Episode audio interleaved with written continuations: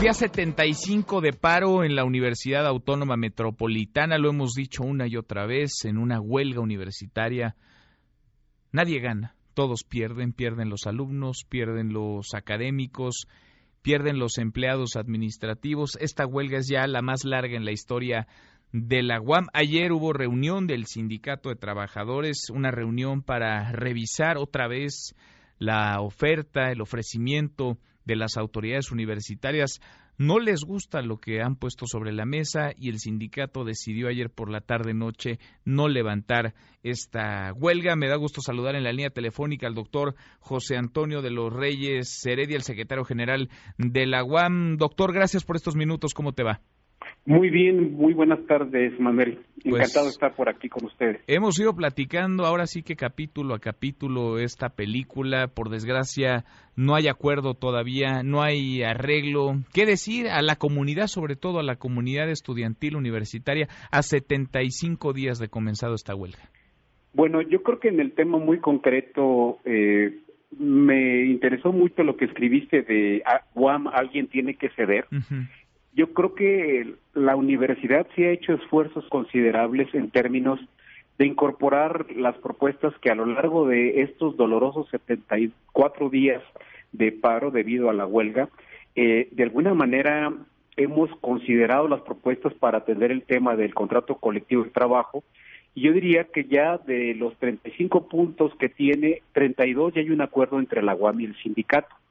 Entonces, eh, en ese sentido, yo creo que eh, los tres restantes, el sindicato tendría que verlos porque estos 32 puntos en donde hay, acuerdos son frutos de escucharnos, de dialogar y de tener este acercamiento de posiciones. Y yo diría que en el otro tema que tiene que ver con el salario, en el cual tenemos otro proyecto de acuerdo para abatir el rezago salarial de nueve puntos planteados y que fueron siendo construidos de lado y lado, básicamente nada más nos quedan dos puntos de los nueve que tenemos, siete tienen acuerdo. Yo creo que mm, en ese sentido estamos más cerca que eh, en un momento dado.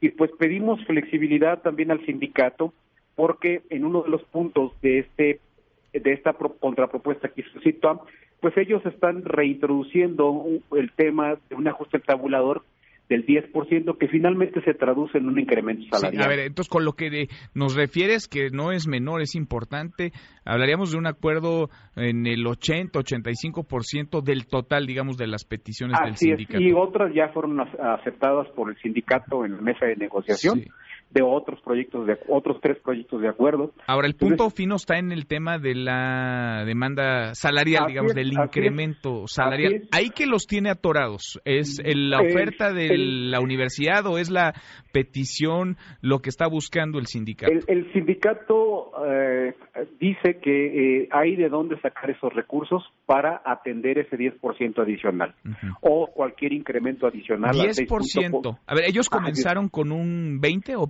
hasta 50, ¿no? En, en sí, un 40%. 40%, 20% al tabulador y 20% el incremento 40, salarial. Luego de ahí 20, ahora 10. Así es. ¿La universidad cuánto está poniendo sobre la mesa hoy? La universidad está poniendo 6.45 sobre la mesa de incremento. 6.45. ¿Cuánto recibió la UAM de incremento presupuestal con respecto al año pasado? Este 2019, ¿cuánto más? 3.39%. Es decir, ustedes ya están doblando prácticamente lo que recibieron adicional. Así es, así es.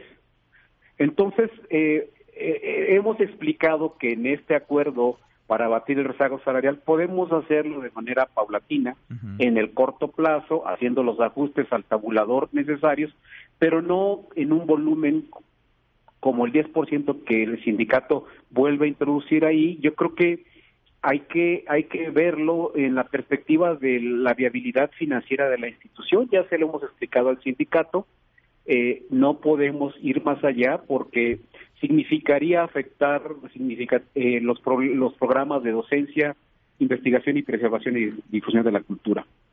Es delicado, muy delicado. Han tenido ¿Cuántas reuniones entre sindicato y autoridades universitarias? Pues eh, las, las, oficiales han sido 15, las que hemos tenido. algunas no se ha presentado el sindicato, como ya se ha manifestado. Esta última que tuvimos fue a petición del propio sindicato y que finalmente fuimos convocados por la unidad de conciliadores de la Secretaría de Trabajo y Previsión Social. Pues aquí la situación sí es complicada. Tenemos el reto de que la comunidad deberá afrontar los ajustes al trimestre lectivo y los trimestres subsiguientes porque pues tenemos poco margen de maniobra y eso lo entendemos junto con las severas afectaciones, muchas cualitativas y otras cuantitativas, pero sobre todo en la vida de un estudiante hay que entender que los ciclos son diferentes. Alguien que ya quería obtener su título de licenciado en alguna especialidad y que no lo obtuvo por este fenómeno de huelga, o bien alguien que iba una vez que se graduara de doctor o de maestro en ciencias, aspiraba a irse al extranjero, pues ven truncadas sus planes y también los propios profesores, muchos de ellos tenían planeados estancias eh, nacionales o en el extranjero y sobre todo pues los proyectos de investigación que se ven interrumpidos. qué cosa. Sí, sí, sí, porque a ver, son 75 días. ¿Cómo está el calendario escolar? Es decir, a estas alturas que ya se perdió. Nuestro calendario escolar consta de 51 días efectivos en, cada periodo trimestral. O sea, un trimestre completo ya se perdió.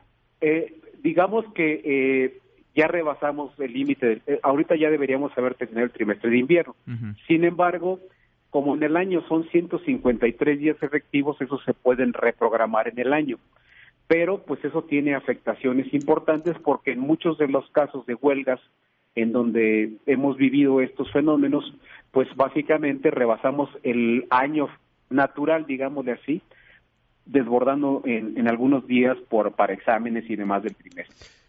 Bueno, pues qué mal y qué tristeza porque lo hemos dicho, lo hemos conversado contigo incluso, pues en un conflicto, en una huelga universitaria, nadie gana, al contrario, todos como sociedad perdemos. Ojalá que haya arreglo y que haya arreglo pronto en la Universidad Autónoma Metropolitana. Doctor, muchas gracias por estos no, muchas gracias, Manuel, por, por, darle seguimiento a esta problemática que tenemos. Muy amable. Gracias, al contrario, muchas gracias. Muy, muy buenas tardes.